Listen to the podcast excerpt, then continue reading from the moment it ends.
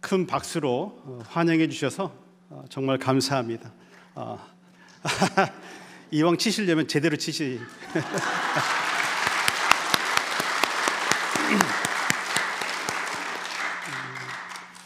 먼저 지구촌 교회 창립 사십구 주년을 예수님의 이름으로 축복하며 축하드립니다. 지구촌 교회의 이름처럼 메릴랜드와 미국 그리고 온 세상에 복음을 전하고 하나님 나라를 세우는 사명을 그동안 감당해 왔고, 앞으로 더 귀한 열매로 하나님께 영광 돌리는 지구촌 교회가 될 줄로 믿습니다. 오늘 본문 룻기는 이스라엘이 약속의 땅 가나안에 들어간 이후에 왕이 없었던 시절, 사사들의 시대에 유대 땅 베들레헴에 기근이 찾아왔습니다. 그 당시 기근은 굉장히 어려운 거죠. 그냥 당장 먹을 게 없는 그런 어려움입니다. 거기에 베들레헴에 살던 엘리멜렉이 결단을 합니다. 아내와 두 아들을 데리고 모압 땅으로 잠시 가야겠다. 거기 가서 내가 이 기근을 피하고 먹고 살다가 다시 돌아와야 되겠다. 좀 더 행복한 삶을 살기 위해서 모압 땅으로 갔는데, 엘리멜렉이 아버지가, 집안의 가장이 거기서 죽게 됩니다. 남편을 잃은 나오미는 그래도 두 아들에게서 있었는데 며느리를 얻게 되는 거죠. 모압 여인 오르와 룻을 며느리로 맞이합니다. 그래서 그래 남편을 잃었지만 다시 한번 새롭게 또 삶을 살아보고자 했습니다. 그런데 얼마 못 돼서 두 아들마저 잃게 됩니다. 가뭄을 피해서 모압 땅에서 십 년 동안 살았는데 남편과 두 아들을 다 잃은 것입니다. 정말 어, 뜻대로 안 되는 것이 인생이라고 했는데, 우리 인생 내 것인 줄 알았는데, 내가 계획하고 열심히 살면 되는 줄 알았는데 정말 내 뜻대로 안 되는 것이 인생이 맞는 것 같습니다. 여러분들 미국에 어떤 이유에서 오셨는지 제가 다 알 수가 없습니다. 그러나 미국에 죽으려고, 망하려고, 아유, 내 인생 한번 망쳐보자 하고 오신 분은 아마 한 분도 없을 것입니다. 언어도 불편하고 삶의 방식도 다른, 미국에 살아서 적응이 될 줄 알았는데 여전히 적응되지 않는 그러한 삶을 살아야 하는데, 그럼에도 미국에 온 이유는 잘 살고 싶어서, 행복한 삶을 위해서, 좀 더 나은 미래를 위해서, 우리의 자녀들에게 더 좋은 세상을 살게 하기 위해서 미국에 왔는데, 여러분 어떠신가요? 저도 어느새 미국에 산 지가 삼십 년이 되었습니다. 나오미의 심정을 제가 아주 조금 이해할 수 있을까요? 없을까요? 네. 아, 역시 뭔가 통하는 것 같아. 우리가 조금 이해할 수 있죠. 말을 안 해서 그렇지. 이민 생활을 내가 글로 쓰자면 여러분 시리즈가 나오지 않겠습니까? 나오미가 어려움 속에 있을 때 하나님께서 유대 땅을 돌아보셨다는 소식이 들려옵니다. 그래, 여기에 소망도 없고 이렇게 사느니 다시 고향으로 돌아가야 되겠다 결심을 합니다. 십 년을 여기서 살았지만 남편 잃고 두 아들 잃고 자녀들 결혼해서 손주들이 있으면 좋은데 손주들도 하나도 없고 세 명의 여인만 남았습니다. 돈이라도 좀 있으면 좋은데, 살다가 갑자기 남편이 세상을 떠나면 아내분들이 그렇게 운다 그래요. 남편이 돌아가셔서 우는 게 아니라 나 이제 어떻게 사나, 나 뭐 먹고 살지, 누가 못 지내주지, 이거 집안일은 누가 돌보지. 이 여인들 가만히 보니까 너무나 가난하고 힘들고 어려워서 인생의 답이 보이지 않는다는 말이 마치 이 여인들을 두고 하는 말 같습니다. 나오미의 가정을 바라보면서 어떤 사람들은 이들은 하나님을 잘 믿는 복받은 사람들이야 라고 말하는 사람이 몇 명이 있을까요? 아마 거의 없을 것입니다. 하나님이 없거나 아니면 저 사람들의 믿음 생활이 제대로 살지 않았기 때문일 거야. 유대 땅에 풍년이 들었다는 소식을 듣고 고향으로 가기로 결심하고 고향으로 갑니다. 가는 길에 나오미가 아무리 생각해도 안 되겠다. 이 며느리들은 유대 땅에 가봐야 이방 여인이기 때문에 무시당할 수 있습니다. 천대받을 수 있습니다. 재산도 없는데 아무래도 너희들은 너희 집으로 돌아가면 좋겠다. 며느리 데려가면 누가 삶이 편해요? 시어머님 편할 수 있어요. 나는 편할 수 있어. 그러나 너희를 내가 딸처럼 생각하는데 너희들이 그렇게 고생하면 나는 마음이 편하지 않을 것 같아. 너희를 사랑하는 너희 부모님에게 돌아가라. 너희 집안으로 돌아가서 너희가 남은 여생이라도 나처럼 살지 말고 너희들은 행복했으면 좋겠다. 그렇게 이야기를 합니다. 그러면서 이렇게 얘기해요.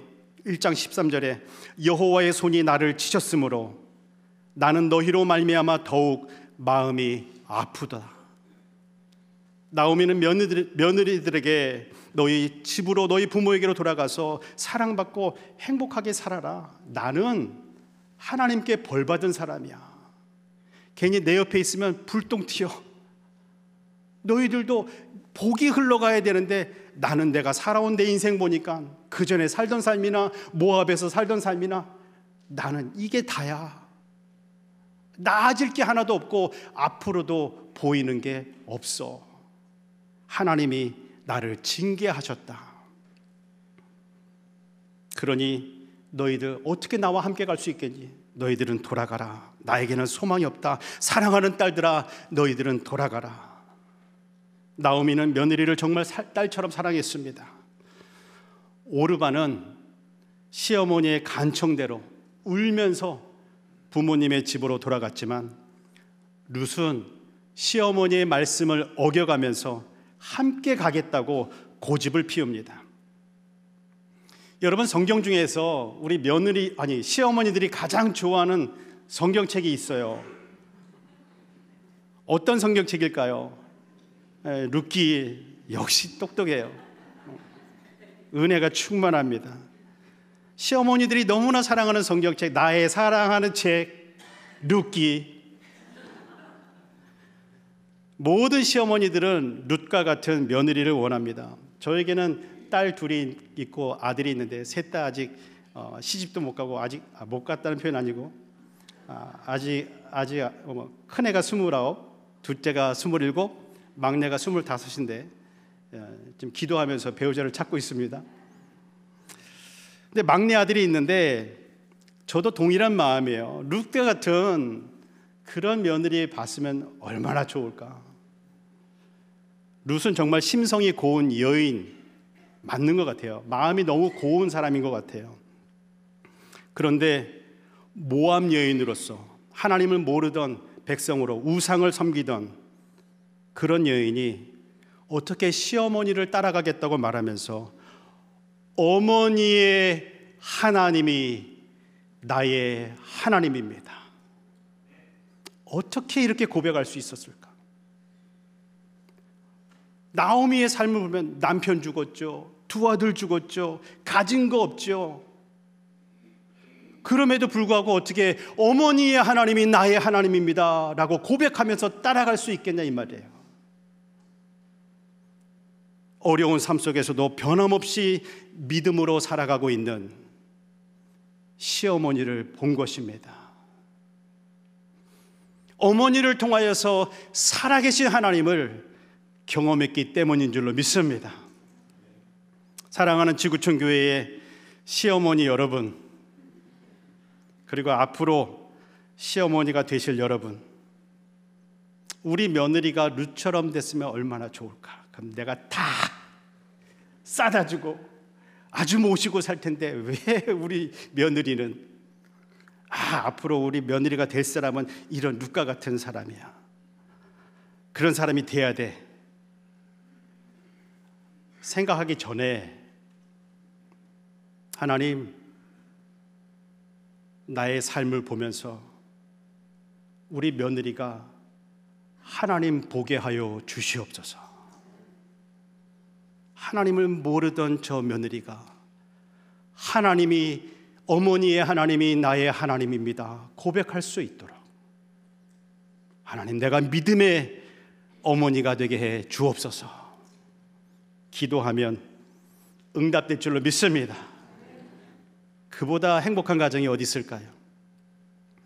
지구촌 교회 창립 사십구 주년을 맞이한 것만으로도 여러분은 축하받으실 만합니다. 정말 축하받으십니다.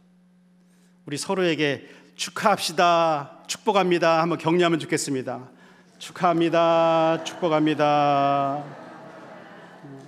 이게 보통의 사십구 년이 아닙니다. 그동안 어떻게 말로 다 표현할 수 있겠어요? 우리 성가대원 이렇게 뵈니까 어, 지구촌 교회 역사가 보이는 것 같아요. 기도 없이, 눈물 없이, 희생 없이, 하고 싶은 말 꼭 참아가면서 내 속은 터질지언정 하나님의 영광 가리지 않기 위해서 울며 기도한 결과가 그래도 모여서 하나님 앞에 사십구 년을 감사할 수 있게 된 줄로 믿습니다. 근데 가만히 돌아보면요, 찬란한 역사만 있습니까? 가슴 아픈 역사도 있잖아요. 하나님, 언제까지 가만히 계실 겁니까? 우리 지구촌 교회가 어떤 교회입니까? 과거에 그러한 화려한 영광의 날들이 있었는데, 아니 더 좋아져야지, 하나님 왜 이렇게 하십니까?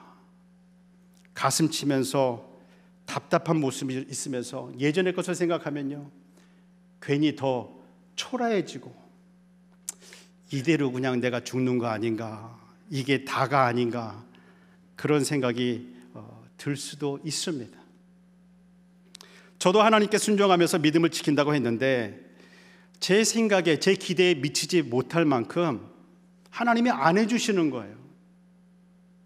그러니까 어때요? 제 마음이 낙심이 됩니다. 지금부터 한 십 년 전 어, 정도 된 지난 일인데, 그때 이제 집 렌트해서 살고 있는데 렌트비가 계속 올라가, 렌트비는 올라가잖아요. 계속 올라가는 거예요. 경제적인 어, 수입은 똑같은데 렌트비는 올라가니까 저절로 가난해지는 거죠. 점점 어려워집니다.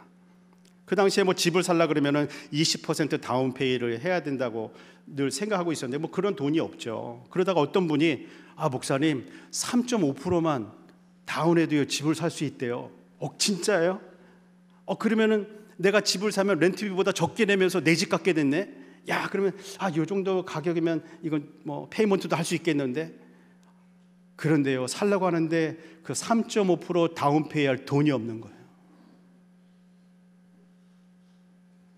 순간 하나님 앞에 화가 났습니다. 하나님, 큰 교회 소개받고 갈 수 있었는데 기도하면서 그거 내려놓고, 한국으로 갈 수 있었던 기회도 기도하면서 내려놓고, 어떻게 해서든지 하나님의 뜻에 순종하려고 몸부림치고 발버둥치면서 여기까지 왔는데 그 순종의 결과가 이겁니까? 그깟 돈 내가 벌면 못 벌 것 같습니까? 조금 벌어봤어요. 왜냐하면 그 당시에 제가 지금도 사역을 하고 있지만 어, 저희는 발렌티어로 목사님, 선교사님들에게 가서 말씀을 전하는 사역을 합니다. 그래서 캐나다하고 북미하고 중남미에서 한 삼십여 개의 목사님, 선교사님 그룹이 있는데, 그럼 찾아가서 이 박 삼 일 동안 한 성경을 가르치고 오는 거예요. 제가 십일월 마지막 주에는 또 과테말라 가서 또 선교사님들에게 말씀을 또 전해드리고 이렇게 와야 되는데, 그런 사역을 하면 돈이 필요하잖아요. 그래서 성경이 모자랄 때는 제가 뭐 일대 해서할 때 돈을 좀 벌어봤어요. 아, 어, 재밌더라고요. 벌겠더라고. 그 생각이 번쩍 나면서 그까지 또 하나님, 내가 벌려면 뭐 못 볼 것 같습니까? 아, 안 도와주셔도 돼요. 큰 소리 빵 치고 한 이, 삼 일 된 다음에 대상포진으로 팍 쓰러졌어요. 아니, 쓰러졌는데 왜 웃어요? 나는 아픈데. 근데 대상포진이 머리하고 눈으로 왔어요. 이 머리로 삼십 초, 사십 초 간격으로 혈관으로 뭐가 지나가는데 막 고, 견딜 수가 없어요. 막 숨, 숨을 쉴 수가 없어요. 아무것도 할 수 없었던 저는 그저 침대에 누워서 가만히 있는데, 그러면서 이제 시편을 읽기 시작했습니다. 그래도 목사라고, 목사인가 봐요. 성경, 그 와중에 성경 보고 있으니까 일 편부터 이렇게 쭉 읽어나가다가 십삼 편 말씀에서 십삼 편 일 절 이 절 말씀 보니까, 여호와여 어느 때까지이니까 나를 영원히 잊으시나이까? 주의 얼굴을 나에게서 어느 때까지 숨기시겠나이까? 나의 영혼이 번민하고 종일토록 마음에 근심하기를 어느 때까지 하오며, 내 원수가 나를 치며 자랑하기를 어느 때까지 하리이까? 맞아, 다윗의 이 시편이 내 마음이야. 하나님, 도대체 어느 때까지 이러실 것입니까? 정말 이러시면 안 되는 거 아니잖아요. 하나님, 어떻게 나한테 이럴 수 있습니까? 삼 절과 사 절에 여호와 내 하나님이여 나를 생각하사 응답하시고 나의 눈을 밝히소서.